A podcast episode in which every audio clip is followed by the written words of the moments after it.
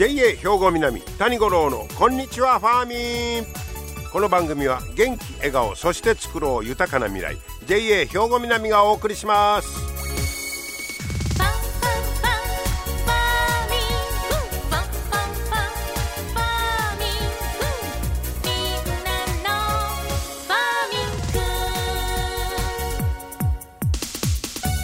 こんにちは谷五郎ですいかがお過ごしでしょうか？もうジングルベルジングルベルやね、まあ、あれ聞いたらなんかなんか、まあ、楽しい反面なんか焦る気持ちもねありまして。もうクリスマスだと1週間もね。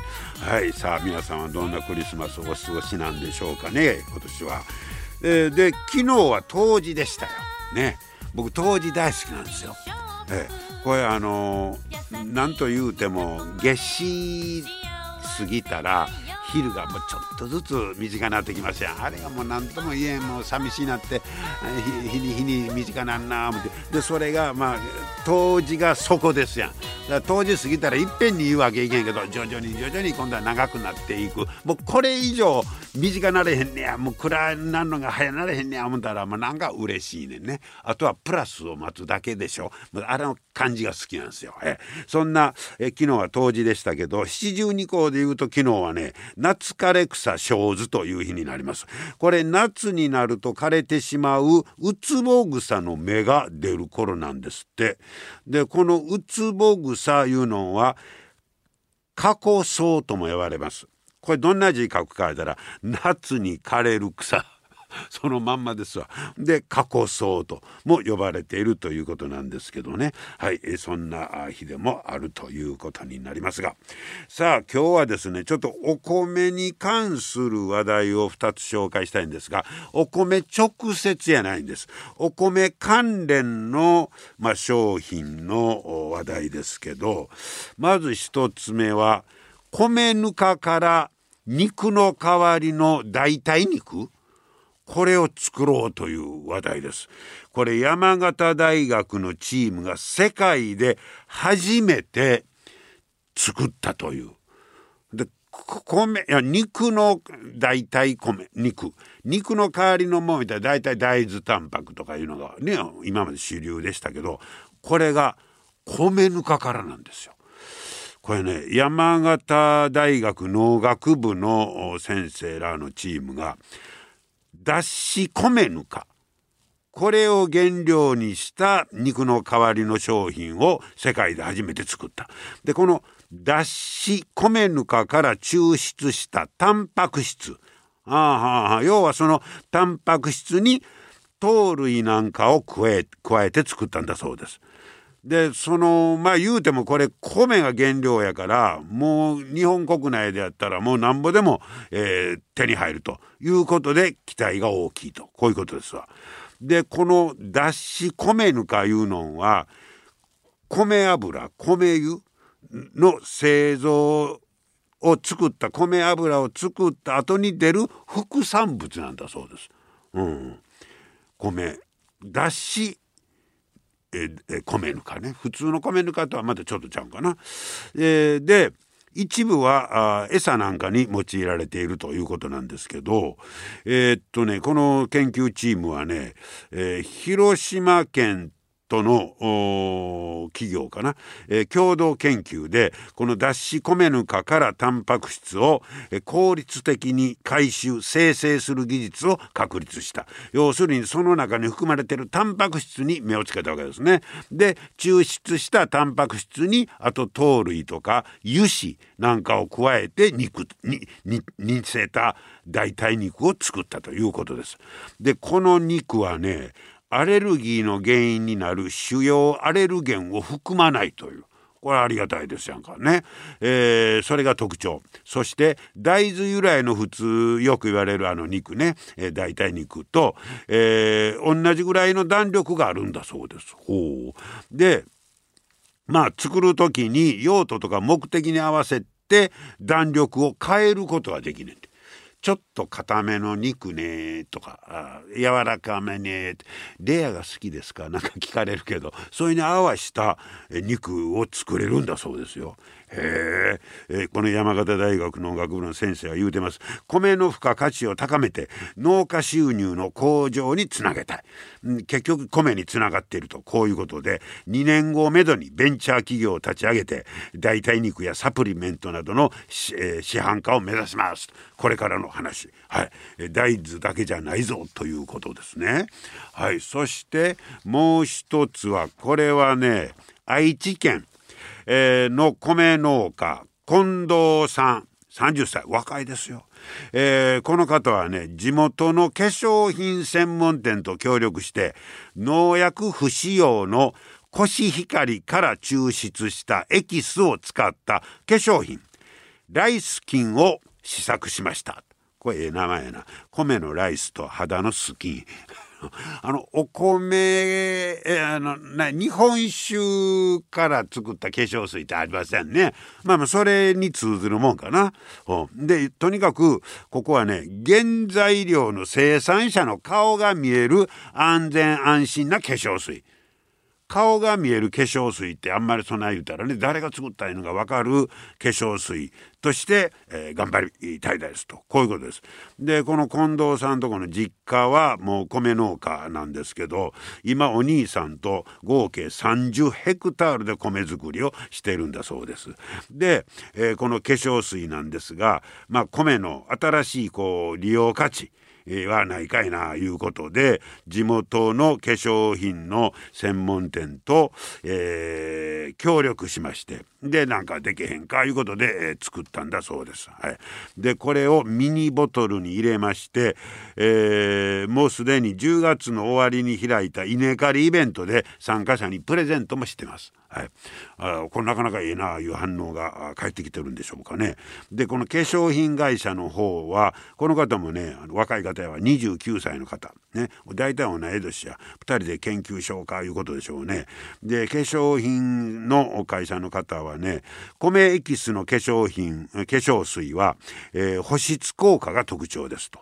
えー、原材料の生産者の顔が見える化粧水というのは他にはないんと違いますかというそれは今はもう安全安心いうのは一つのキーワードですからね。はい、で、えー、近藤さんはあ SNS で農業の魅力を発信したり田植えや稲刈りイベントを開いたりやっぱりあの若い方方はまあそういうまあ発想イベント力みたいなのも結構ありますよね。それでまああの農業をするだけと違うとやっぱり次々とこの可能性にチャレンジするいうんか次何かできへんやろかいうこの発想パワーがすごいなと思いますね。でまずはこのライスキン、えー、を含めて米エキスを使った商品を今企画中なんだそうです。はい、だから米というのはもうもちろん食べるいうのがあるけどひょっとしたらそのエキスを使ったいろんな可能性を、えー、秘めてるんかもしれませんね。88ほどあったりしてね。いろんなこと言いながら。いや今後もね農業や半田市を盛り上げる、え取り組みを続けたい。やっぱりこういうあの若い方の発想パワーね、えー、もう楽しみになってきます、えー、こちら愛知の半田市で、えー、ライスキンというねこれまあ試作ということですからまた商品化されると思います。注目ですね。皆様の元気生活を応援する JA 兵庫南。近畿最大級の農産物直売所虹色ファーミン。おすすめは JA 兵庫南エリアの新鮮な地元農産物。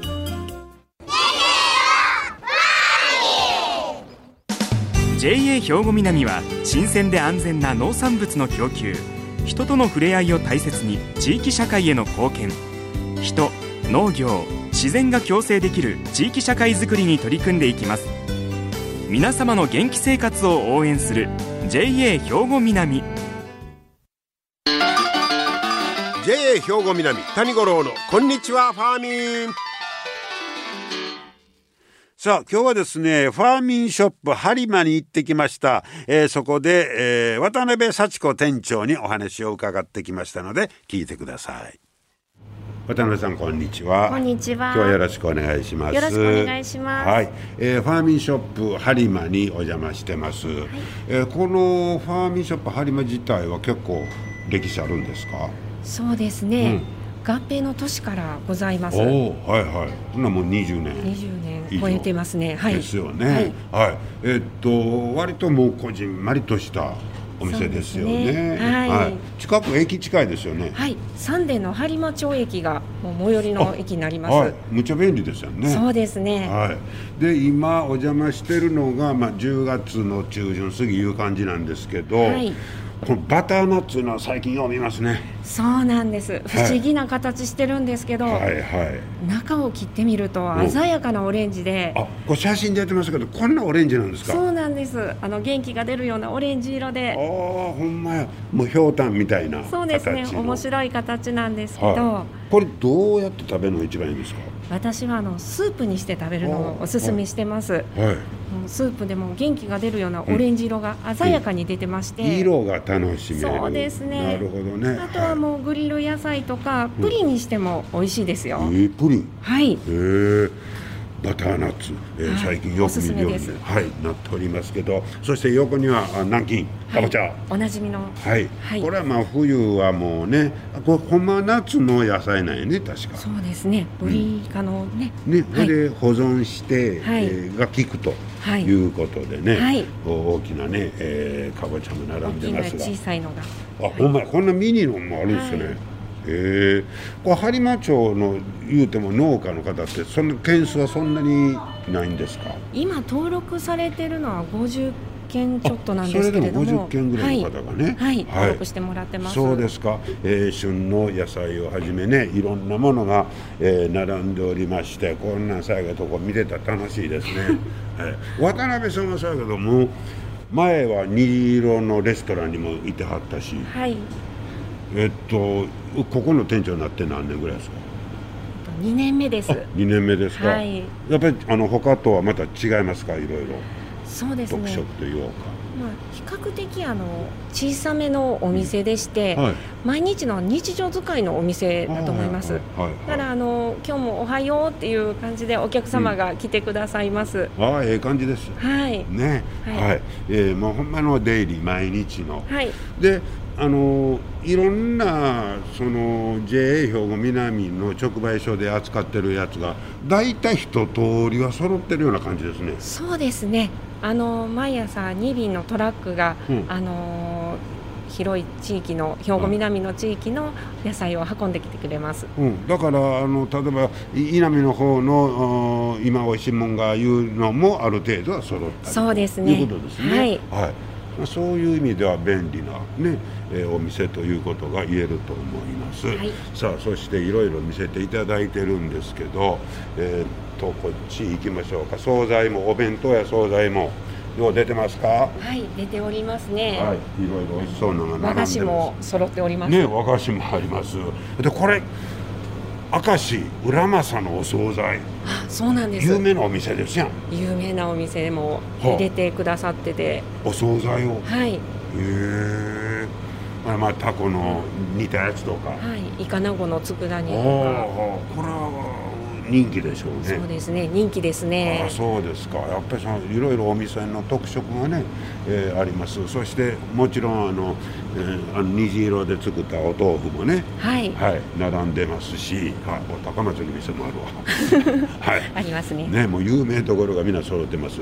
えー、っと冬になったさつまいもとかそんなも増えますか？そうですね。さつまいも里芋、はい、あの人気商品ですね。里芋もいいですね。里芋いいですね。冬になるとここもすごく人気です。そうですか。はい、はい、えー、もう冬らしさをね感じてもらえると思います。はい、でそこにね冬の売り冬瓜が出てますけど、はい、これはまあ名前の通り冬の売りですけど、はい、大きさもうむっちゃいろいろですね。あ、いろいろですね。あの、うん、大きいあのもうちょっと赤ちゃんぐらいの大きさの冬瓜もあれば姫冬瓜っていうあの今に今の時代に適したようなあの小さめの冬瓜も出てきて使い切りサイズですね。ああそれは姫冬瓜いうんですか？はい。はい、冬瓜はどうやって食べたらおすすめですか？こちらも洋風はふぶと問いませんが、うんうん、あの今から冷え込む季節ですので、うん、あんかけにして少し生姜添えていただくとちょっと体が温まると思います。なんかあの料理屋さんに出てきそうそうですね。はあはあはあ。あとまあコンソメスープでもあのお味合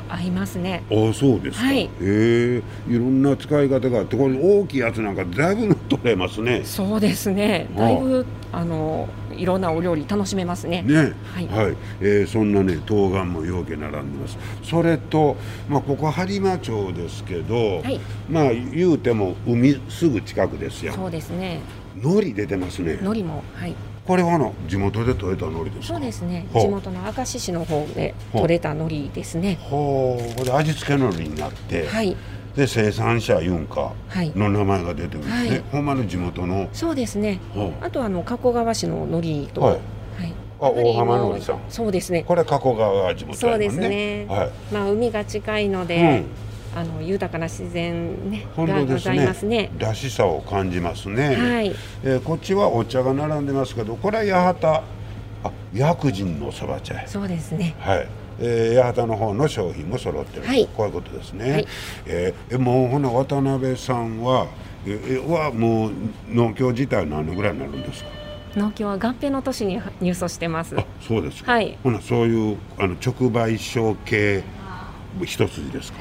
いえそれがですね JA バンクのあの金融の窓口にもいたんです。はじめ窓口。はい、はい、窓口にいまして、はい、で入所してから半分ぐらいがあの、金融系にはいいまして、はい、まあせっかく農業農協なので、はい、農業に携わるお仕事もしたいと思いまして、うん、あのまあ、私の入所してから折り返し地点っていうんですかね、あの農業部門の方に、志願して。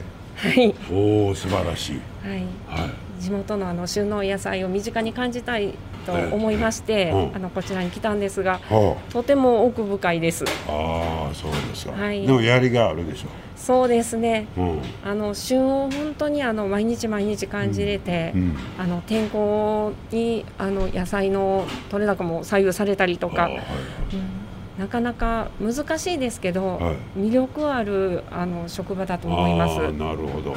で今はこのファーミンショップ播磨のね店長ですよはい。まあ言うたら渡辺カラーをボーンと出せますやん。ですかね。こんなことしたいなこんな店にしたいなのあります？そうですね。あのーまあ、私あの野菜ソムリエでもありましてあのはい、はい。いろいろあの野菜のことについては、うん、まあオタクと言ってもあれなんですけれども、いろいろ聞いていただけましたら、美味しい食べ方の提案はできるかと思います。まやね、はい、これちょっとぜひともそのソムリエ力を発揮して、はい、よけレシピ書いてくださいよ。はい。はい、ただ、ね、お客様ねあの、うん、もう大ベテランの主婦の方々も多いのであ、はい、の日々私も勉強勉強ですね、うん、あそうですか、うん、はい。いろんな豆知識を教えていただいております、もう今後ほなますますねあの店長職を出してもうてね。はい、はい、ソムリエ職を出してもうて。はい、はい、あのいいお店にしていってください。はい、はい、どうも今日はお忙しいところありがとうございました。ありがとうございました。頑張ってくださいはい。ファーミンショップハリマの、えー、店長の渡辺幸子さんにね、お話を伺いました。あの、やっぱりそのまあ海に近いこともあって、ものすごい特色がね、あの海苔とか地元で取れるね、えー、出てるなと思いましたね。そして、まあ何聞いてもすっとあのこれはこんなスープが合いますよとかさすがやねあの野菜ソムリエやったいうことで。だからもちろんあの野菜買う時にあのこれ美味しそうやなとかあこれなんやろなって思うことがありますけどやっぱああいうふうにパッちょっと聞いたらすっとまあねあのこんな料理に向いてますよというねレシピみたいなことも教えてくれますしね。是非皆さんも気軽にね、えー、お声がけしていただければと思います。ファーミンショップ播磨。是非皆さんもお出かけください。皆様の元気生活を応援する JA 兵庫南。近畿最大級の農産物直売所虹色ファーミン。おすすめは JA 兵庫南エリアの新鮮な地元農産物。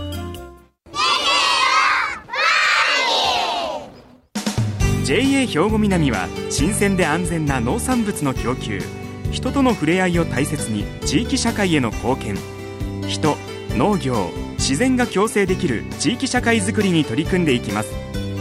皆様の元気生活を応援する JA 兵庫南。JA 兵庫南谷五郎のこんにちはファーミン。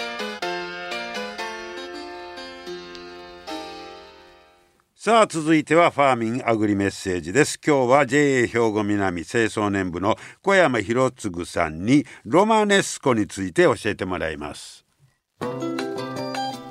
小山さんこんにちは。こんにちは。よろしくお願いします。よろしくお願いします、えー、今日はロマネスコについてという、はい、あれえっとカリフラワーの仲間でしたね、はいそうですそうです。であのブツブツブツブツがあってあの渦巻いてるような形の、はい、はい、だいぶよく見かけるようになりましたね。そうですね、はい、あのクリスマスも前になりますんで、えー、ちょうど見栄えももうほんまにインスタ映えする野菜もう筆頭ですね、あロマネスコ、ね、はい、小山さんだいぶ作ってるんですか？あの年末やクリスマスに向けて一応作ってます、あそうね、はい、ちょうどタイミング的にもぴったりですね。そうですね。合うように作りたいですね。はい、えー、そのロマネスコ買ってきて、はい、あれはどうやって調理したいですそうですね。茹でていただいてせっかくクリスマスなんで、えー、あのモッツァレラチーズミニトマトでカプレーゼをしていただいたらいいのかなと思います。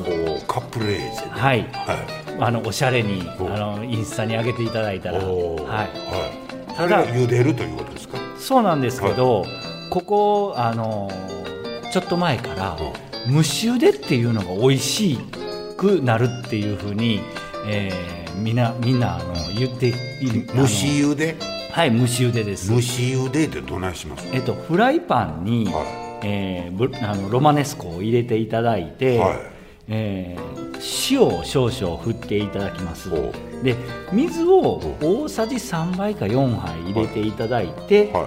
えーえー、強火で2分、えー、蒸していただくと。蓋するいうこと。はい蓋して。蓋して強火で2分、はい、蒸して茹でるが同時いうこと。はいそうです、はいはい、栄養価は、はい、あのそちらの方があの、湯がくよりも、えー水に溶けないので、ほうほうほうほう。でそれは水ごと食べるいうことですか？いえいえ。えーと、それをまた一旦、うん、あのボウルにあの、うん、出していただいてちょっと、あの水気を切っていただいて、はいレンチンを以前お話しさせていただいたと思うんですけど、それと同じ効果になりますね。あの蒸してあすみません湯がいてしまうと、えー、水にあの栄養分が溶けてしまうので、蒸すというふうな考え方になります。ああなるほどね、はい、蒸す。